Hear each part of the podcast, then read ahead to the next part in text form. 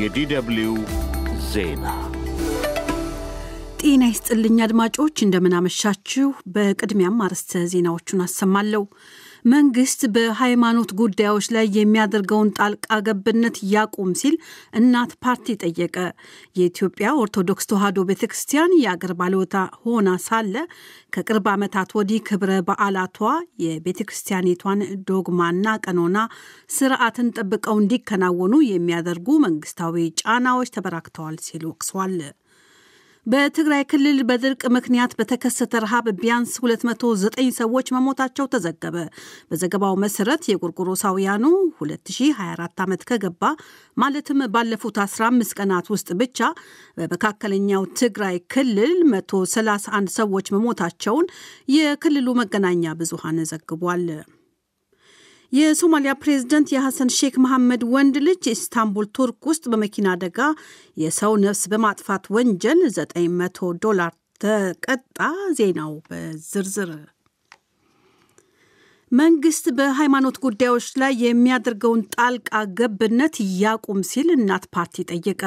እናት ፓርቲ ባወጣው መግለጫ የኢትዮጵያ ኦርቶዶክስ ተዋሕዶ ቤተ ክርስቲያን የአገር ባለውለታ ሆና ሳለ ከቅርብ ዓመታት ወዲህ ክብረ በዓላቷ የቤተ ክርስቲያኒቷን ዶግማና ቀኖና ስርዓትን ጠብቀው እንዳይከናወኑ የሚያደርጉ መንግስታዊ ጫናዎች ተበራክተዋል ሲል ወቅሷል። ፓርቲው የጥምቀት በዓል የዚህ ችግር ግንባር ቀደም ተጠቂ መሆኑንም ጠቅሷል። በዓለም የማይዳሰሱና ዓለም አቀፍ ጥበቃ ከሚደረግላቸው ቅርሶች ውስጥ አንዱ በሆነው የጥምቀት ክብረ በዓል ዙሪያ መንግስት እጅ ጠምዝዛ የመሰለ አካሄድ እየተከተለ መሆኑንም ፓርቲው መገንዘቡን የፓርቲው የህዝብ ግንኙነት ኃላፊ አቶ ዳዊት ብርሃኑ ለዶቸ ተናግረዋል። ተገቢ ያልሆኑ እጅ ጥምዘዛና ጫናዎች በመንግስት በኩል እንደነበሩ የሚያመላክቱ መረጃዎችን አግኝተናል። ስለዚህ እነዛ አይነት እጅ ጣልቃ ገብነቶች ቸል ብለን ካለፍናቸው እና እያደሩ የሚቆዩ ከሆነ እየመረከዙ ሌላ አይነት ተገቢ ያልሆኑ ችግሮችን እንደሚፈጥሩ ስለተረዳን ከወዲሁ መንግስት እንዲህ ያለውን አካሄድ እንዲያቆም የሚያሳስብ ነው።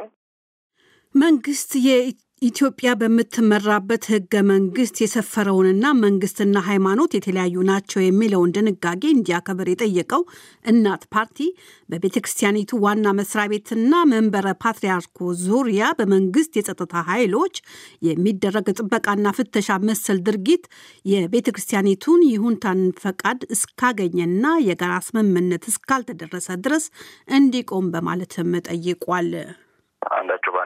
ሊያደርጉ የሚገቡት የሚሞክሩት አይነት ጣልቃ ገብነቶች ተገቢ ያልሆኑ የህዝባዊ መነሳሳትና ግጭቶችን እንዳይፈጥር ከወዲሁ መጠንቀቅ ስለሚያስፈልግ መንግስት በተለይ ወደ ቤተ ክህነት ጽሕፈት ቤት የሚገቡ መኪኖች አይፈተሹም፣ የሚወጡትም ብቻ ይፈትሻል በመንግስት ጸጥታ በኩል ያሉ አካላት። እሱም ደግሞ እንደ አንድ ጥያቄ ነው የተነሳው በጠቅላይ ቤተ ክህነቱ መግለጫ ላይ እና እንዲህ ያሉ አካሄዶች እንዲቆም መንግስት ጥበቃ መመደብም ካለበት ከጠቅላይ ቤተ ክህነቱ ጋር በሚደረግ አግባብነት ባለው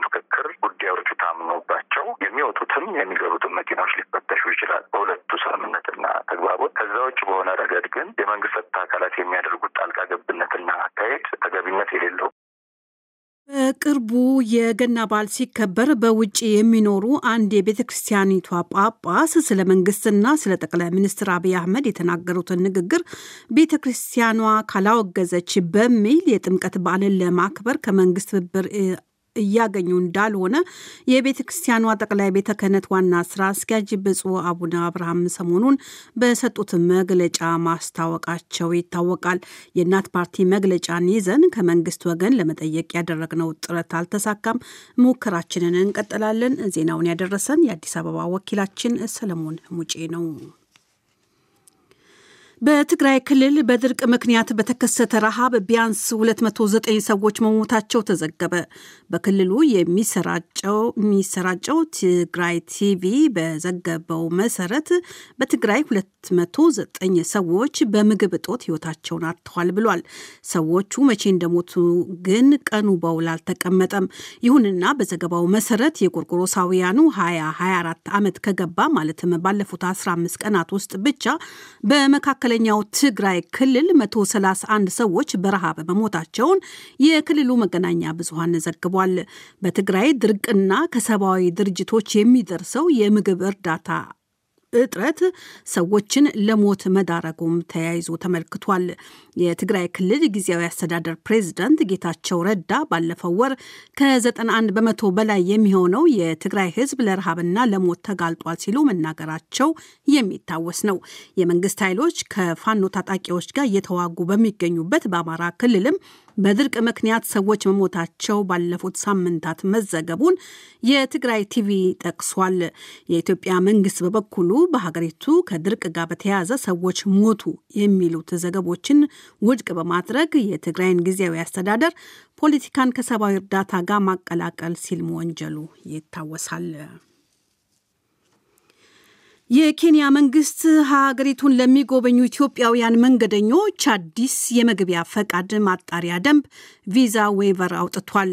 ሁለቱ ሀገራት ከብዙ ዓመታት በፊት ባደረጉት ስምምነት መሰረት ከአንዱ አገር ወደ ሌላው የሚጓዝ መንገደኛ የመግቢያ ፈቃድ ቪዛ አያስፈልገውም ነበረ። የኬንያ መንግስት አዲስ ባወጣው ደንብ መሰረት ግን ከጎርጎሮሳውያኑ 2024 ጀምሮ ወደ ኬንያ የሚገቡ ኢትዮጵያውያን መንገደኞች ናይሮቢ ጆሞ ኬንያታ ዓለም አቀፍ አውሮፕላን ማረፊያ ሲደርሱ የተወሳሰበና ረጅም ጊዜ የሚወስድ የ online form መሙላት አለባቸው። ኬንያ ነባሩን ሕግ የቀየረችበት ምክንያት በዝርዝር አልተጠቀሰም። የኢትዮጵያ መንግስትም ነባሩን ደንብ ስለመቀየር አለመቀየሩ አላስታወቀም። አዲስ አበባ ውስጥ በእንግሊዝኛ የሚታተመው ካፒታል ጋዜጣ እንደዘገበው ግን የኢትዮጵያ መንግስት አዲሱን የኬንያን ደንብ እያጠና ነው። አድማጮች በመከታተል ላይ ያላችሁት ከዶቸ ቨለ በቀጥታ የሚሰራጨውን የምሽቱን የዓለም ዋና ዋና ዜና ነው። የሶማሊያ ፕሬዝደንት የሐሰን ሼክ መሐመድ ወንድ ልጅ ኢስታንቡል ቱርክ ውስጥ በመኪና አደጋ የሰው ነፍስ በማጥፋት ወንጀል 900 ዶላር ተቀጣ። መሐመድ ሐሰን ሼክ መሐመድ ባለፈው ህዳር ያሽከረከረው የነበረ መኪና አንድ ዕቃ አመላላሽ ሞተር ሳይክልን ገጭቶ የሞተር ብስክሌቱን ሾፌር ክፉኛ ካቆሰለ በኋላ ሸሽቶ ነበረ። የሁለት ልጆች አባት የሆነው የ38 ዓመት ጎልማሳው ከስድስት ቀናት ሕክምና በኋላ የኢስታንቡል ሆስፒታል ውስጥ አርፏል።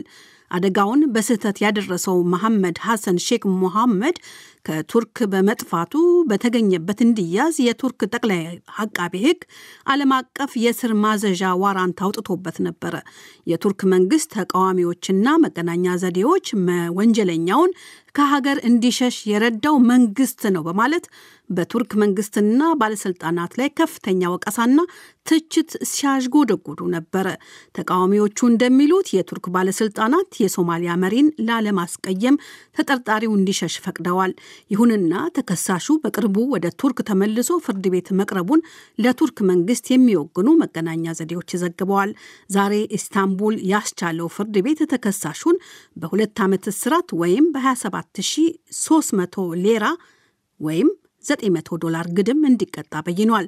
ቱርክ ከሶማሊያ ጋር በተለይ በግንባታ በትምህርትና በጤና መስክ ጠንካራ የምጣኔ ሀብት ግንኙነት እንዳላት ይታወቃል።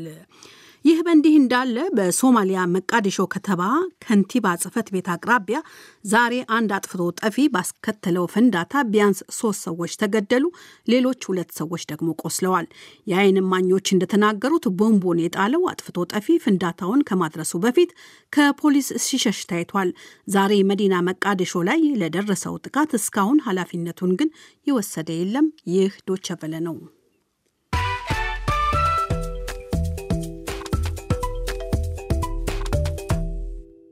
ከዶቸ በላይ ምሽቱን የዓለም ዋና ዋና ዜናዎች ለማብቃት ርዕሰ ዜናዎቹን በድጋሚ እንሆ። መንግስት በሃይማኖት ጉዳዮች ላይ የሚያደርገውን ጣልቃ ገብነት ያቁም ሲል እናት ፓርቲ ጠየቀ።